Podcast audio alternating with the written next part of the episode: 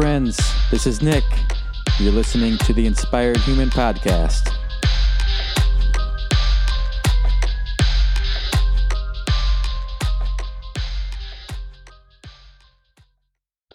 Okay, people, we're going to pick up right where we left off with Dr. Brock talking about ritual. Why rituals?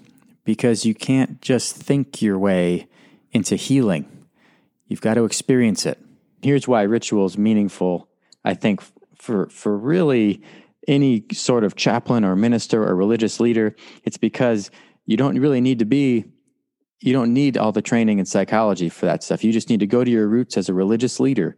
So for me, you know, I'm an Anglican priest. Yeah. I, you know, so what do I, I, the sacraments are my kind of go-to cards. And, and Yeah. I'll tell you, uh, in, in deployments, so on deployments, you know, which are usually nine months or less, those, those sacraments become one way Yeah. of I, I don't know centering if we, people. Yeah, I don't know if I told the story about Herm Keizer and communion in the book. Please do. I, I don't know if you did either, great, but I know it's it. a great Share story. It- He he he's new. He's a new chaplain. He didn't want to be a military chaplain when he went to seminary because he objected to the Vietnam War. And one of his seminary professors said, "Well, don't you think that guys that object that are in the military are going to need a chaplain too?" Mhm. and so he got persuaded to become a military chaplain. Of course, spent forty years in the military, but he um he, his newest his his first is you know like he he went to cha- chaplain school and then the, and then he went to Vietnam. So he's kind of young. He, he he did six years as a grunt, so he's he's like experienced in the military at least. He had that. Um, and and he was older than a traditional seminary graduate. And that helped him too. But he went to he went to Vietnam, and um, so about two weeks after he'd been there, his unit was lining up trucks going off to stage somewhere to some place. And uh, so they all knew they were headed into a battle firefight of some kind. And uh, so he thought maybe he would offer people communion if they wanted it. So he had his little communion kit, and he goes to the back of the first truck that's full of guys in the back of the truck. And he says, Anybody here want communion? Had or he said something like, Have you had communion lately? And then and I said, We never had communion. He said, Well, would you like it? Oh, yeah, yeah. So the entire truck in the back, he has no idea what the religion was of any of them, but they all wanted communion. So he did communion. And uh, and then they were so excited that they were radioed down the line of trucks. He had to do communion at every truck. Yes. and he said that's he got known as the in Vietnam as the communion chaplain for that. How his great. reputation. Yeah. So he, and everybody would ask him for communion when he would show up. Um, and and he said there were people who were Jewish and not religious at all and whatever. It's it, they didn't care. That was what was so interesting, is that the ritual had meaning for people no matter what their tradition they brought to it. And I think it's because it was a moment to be a human being instead of a soldier hmm Reminded And- God is present with you, even in the far country. in the fire. Yeah. No matter what you're going, it, communion says that, right? No matter what you're going through, God is there. And um, so, so yeah, it's and it to say that to somebody doesn't mean anything at all. But you enact this ritual, and somehow it becomes real, yes. right? It's it, it- and and it's tied to a long story, and it has, it's so this loaded with meaning, even if you're not religious. and you you know. So so there's um, and he he did he did another one that uh, he had a unit that was cutting off ears, which is like totally against military code of conduct Yeah, right. Yeah. and they kept trying to stop people from doing that. And and the, and he went to the commander when he noticed it was happening, and the commander said, "I've told them not to do it. I've commanded them not to do it, and I can't get them to stop." Right, because he Mm. told them not to do it. hmm Uh, and um, Herm said, "Would you let me gather them and say something to them?" And the commander said, "Sure, you can try." So he brought the he brought the unit together, and he says, "I know that you, you want souvenirs." And he said, "And I understand that. So if you see a military insignia on somebody, you can cut that off, or if dog, you know, dog tags, whatever." He said, or um, a weapon, or you know, th- those are things that are part of war fighting. He said, but if it's something personal, if it's like a wallet or a picture or a piece like a, a piece of religious something, he said, give those to me. collect, I, you, you can collect them and give them to me. So pretty soon he had a duffel bag full of this stuff. Hmm. And so he called the unit back together when he had a full duffel bag, and he said, and he and he said, "We're gonna." He said, I, "I thank you for giving me these personal effects, and I you I know that if you had died in war, your family would want to know what happened to you. So we're going to send this duffel bag to the Red Cross in Saigon and hope they can find the families of the fallen." And he said, and so, so I want you to help me bless this duffel bag so it will get to Saigon. They stopped cutting off ears. Yeah. He humanized the enemy. He, yeah. And he humanized them. What they Yeah. were doing was so dehumanizing to themselves. Yes. He understood that. As a chaplain, he understood that. And and he figured out a ritual. Let's just pray over the duffel bag. It's a pretty simple thing. But it wasn't just we're going to send it goodbye. It was like now we're going to do something sacred with it Mhm. 1st right? And um, and that gave it a, a whole different, I think, valence in terms of meaning. Um, that they that that they could also pray in a way that might have been a little remorse for some of the other things they'd done. It was a sort of, you know, it wasn't just a simple act of blessing a duffel bag. I think it was pretty complicated. But Sure. yeah, and that I, you know, I don't think they taught him in seminary to do that thing. He just kind of had an instinct for, um, because he'd been a grunt maybe, and he kind of knew how soldiers thought. So I keep thinking, what's the goal of this stuff? And, you know, at least in some of my own anecdotal work, it's been this notion of, of reconciliation. So we go through catharsis, we go, you feel better now that you're confessing these things to safe people and you're chatting about it, Yes. you know, in a group. But where do we go from here? And, and, and, and for me, it's been this sense of reconciliation to yourself, to others, and to God. Yep. Uh, yep. And um, and and that takes looping back into the trauma and thinking about it differently. You you can't walk away. It, it the reconciliation has to carry the memory with it. Mm-hmm. Yes. um, because otherwise the memory sits there as this thing that haunts you. It- That's it why I've yeah, and that's why I've kind of I've departed away from the language of cleansing. Cleansing makes it sound like you're clean from the thing. It's gone, but it's not gone. Mm-mm. It's there. no, it becomes your friend instead of your enemy. Mm-hmm. A place of wisdom. Yeah, that's what it means. We have a an exercise. It's a, it's a Japanese Buddhist psychotherapeutic practice that we've imported in our program uh, that I learned from a friend of mine at Emory who works with um, uh, mindfulness and with Tibetan Buddhism. And uh, he, he's not a Buddhist himself, but he he works with Buddhist practices because he thinks they're helpful. And his wife is this expert on this psychotherapeutic practice, and he had her come in. He was teaching mindfulness in a prison, and and that's when he learned trauma informed mindfulness because there were prisoners who couldn't close their eyes; they didn't feel safe, and all, Oh, all this yeah. stuff. So so he learned a lot, and he had a woman in the in the group who was who was um, in for murder from killing her own mother. Um, and he, he said, I was so naive. I went in to teach mindfulness. And he said, and I started, and people were running out of the room because they couldn't close their eyes. And he said, I, so then he said he went and read their case histories and he realized half the group had murdered somebody. And, you know, it's, it, and one of them was this woman who murdered her own mother. And she was mm-hmm. really having trouble with the mindfulness. And so he, his wife came in to help him with this psychotherapeutic practice, particularly with this one woman. And what what they ask you to do in this practice if you go to a temple is that you go for like a week like on a retreat and you spend all day 12 to 15 hours writing all day long on a series of three questions. It's the same three questions and you pick someone um, who's a very significant relationship in your life usually your mother. They recommend your mother. Hmm. so this was ideal for this one woman. And um, and you write for about 10 hours or like a whole day on the first five years of your life the next five years of your life and you do it in five year segments until you write the same answer these same questions over and over and over again for your whole lifespan. And the three it's the same three questions. The first question is what did you receive from this person? Second question is what did you give to this person? And the third question is, what problems did you cause this person? And that third question for, for a long time puzzled me, but I, I think I figured out why. It's an important question. But hmm. um, but this woman wouldn't do it. She wasn't willing to do it. So they finally persuaded her after a month or so to do it because she was really st- st- struggling. And um, and but because she's in prison, she couldn't write for 10 hours a day. So she she agreed to write for a half an hour a day for 200 days to make up the time. Yeah. And she wound up instead writing an hour a day on those questions about her mother for her entire lifespan.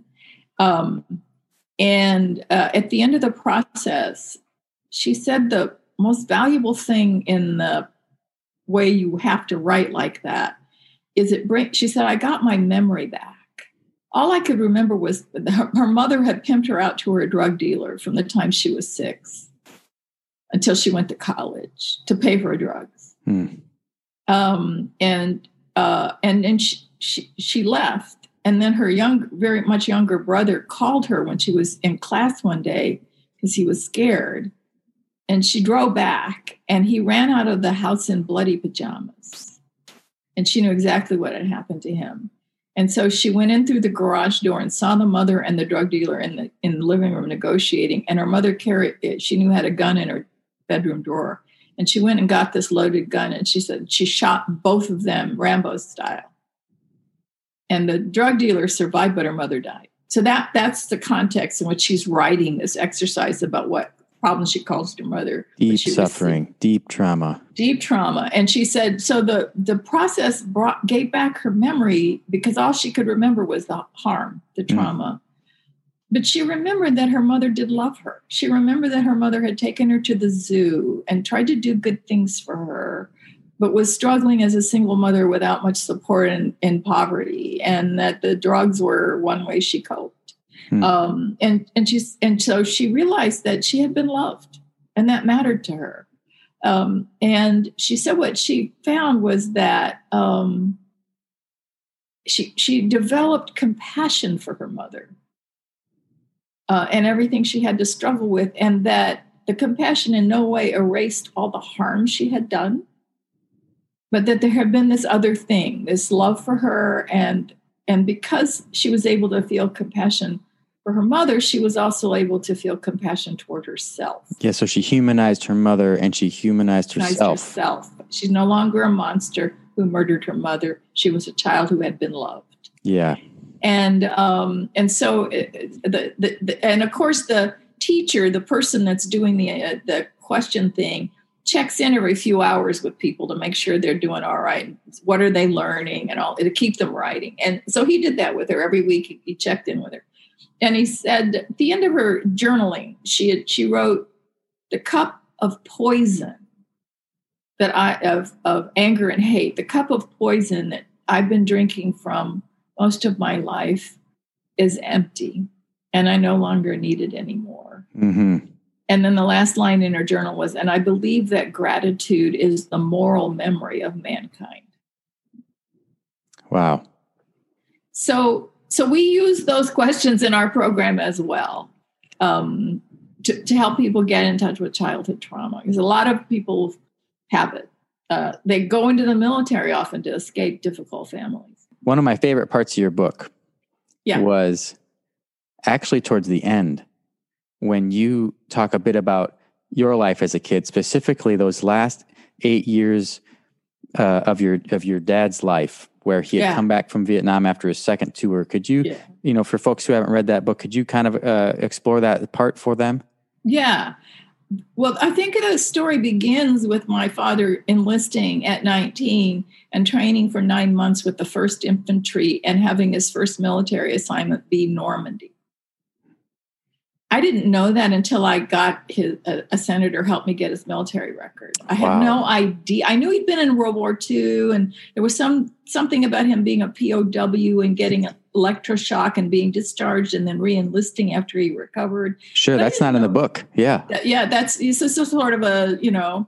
So so I so I knew that he had he'd been in World War II, but he never talked about it just never never went there and i i think the electroshock may have erased some of his memories so hmm. so he didn't have much to say but uh, but he, but when I saw his, I saw Normandy on his papers, I thought, oh my God, um, that was the first place he landed. Um, and uh, so, but he, but he made a career in the military, and I have a sense that when he met my mother in Japan, and uh, and our my Puerto Rican father had had deserted us after you know when when I was six months old, um, that I was his redemptive project that he had to fight to get me into the country because the INS, the Naturalization Service, wouldn't let me come to the United States because he wasn't my legal father. And so my mother was faced with either leaving her husband or leaving me in Japan without her. I mean, it was a really difficult situation for my mother. So mm-hmm. my father worked for a year with the with a lawyer, probably a JAG Corps lawyer, to get me into the United States through a Senate exemption. So the most virulent segregationist in the US Senate at the time, John Stennis, is the person who got me as a mixed race child into the United States. That's already pretty funny. But I think my, my father had to swear an affidavit. He had to take care of me financially, adopt me, raise me as a Christian and a patriotic American, all these things. So wow. I was kind of a project um, that was probably some related to his negative experiences in the war. I don't know that for a fact, but he was really a good father to me. I mean, mm-hmm. we had our issues, but I, I, he was rock solid, reliable, and that mattered. That matters to a child, right? Yes. So, so, uh, and then I was 16. He went to Vietnam, and he came home so cold and a- angry after his second tour in Vietnam as a medic that I um, didn't want to live with him anymore. I just didn't want to be around him. And by then, I was in college, so mostly I just avoided going home. And then he died of a heart attack. Mm-hmm and I was in Switzerland. I had gone very far away. I was living in Switzerland at the time he died. So I had to suddenly uproot my life in Switzerland and come home.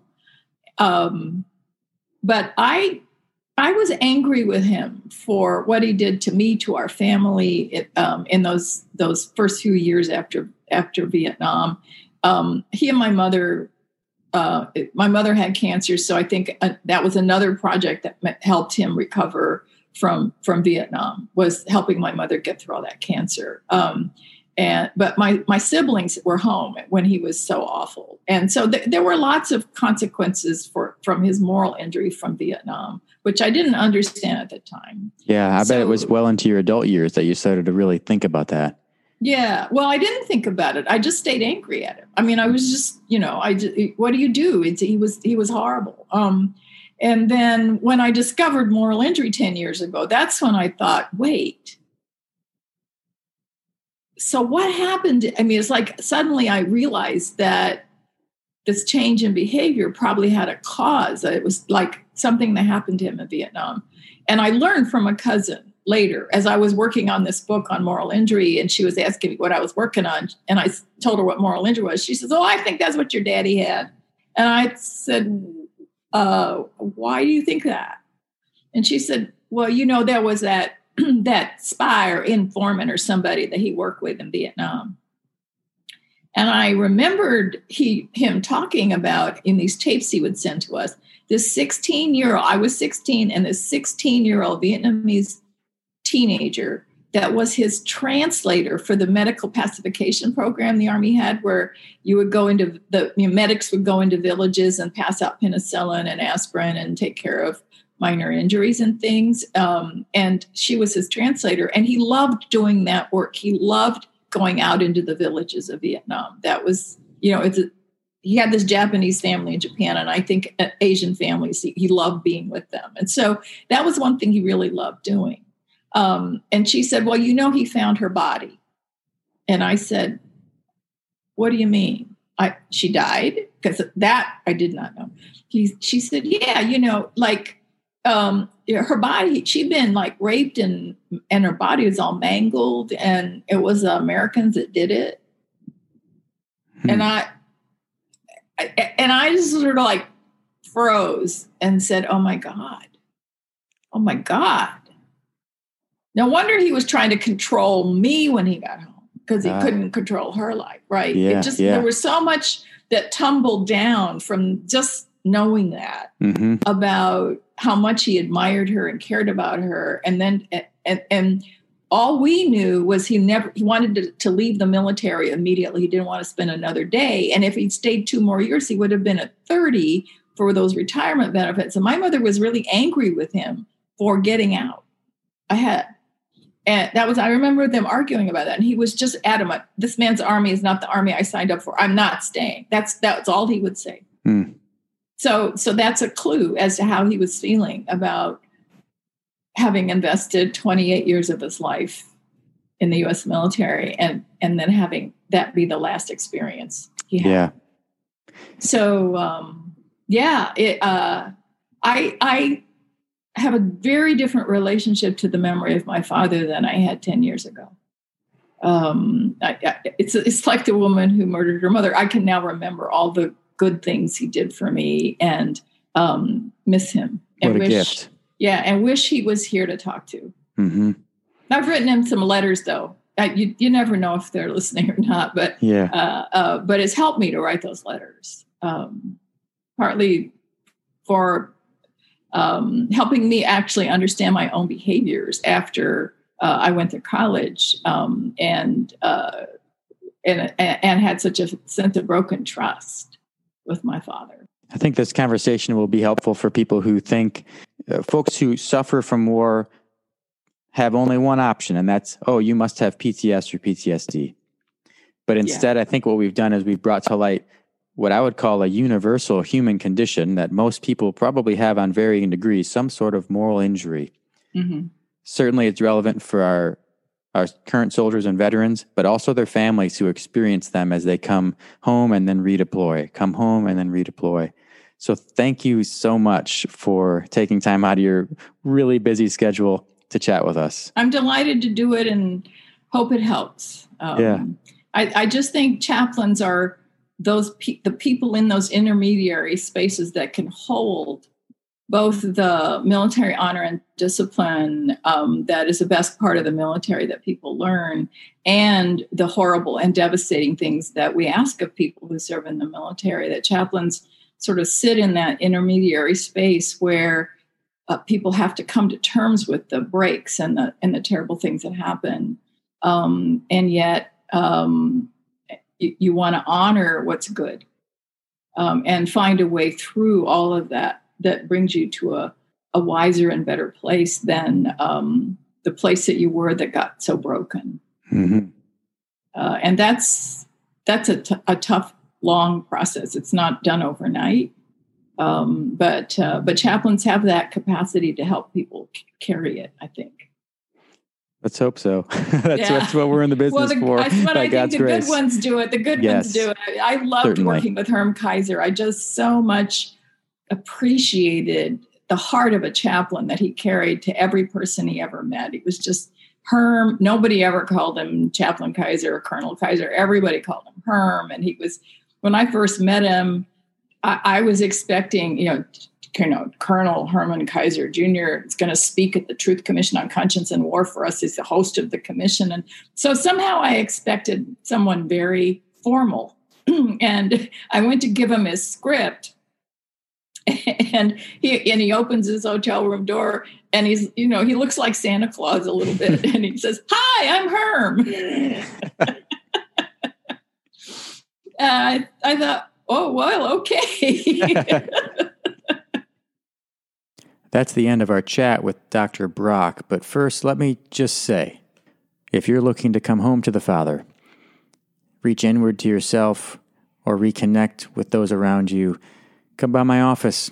Let's pray together, or let's grab some coffee, or let's do a workout together. Just don't embark on that journey alone. Blessings, my friends. Love you guys.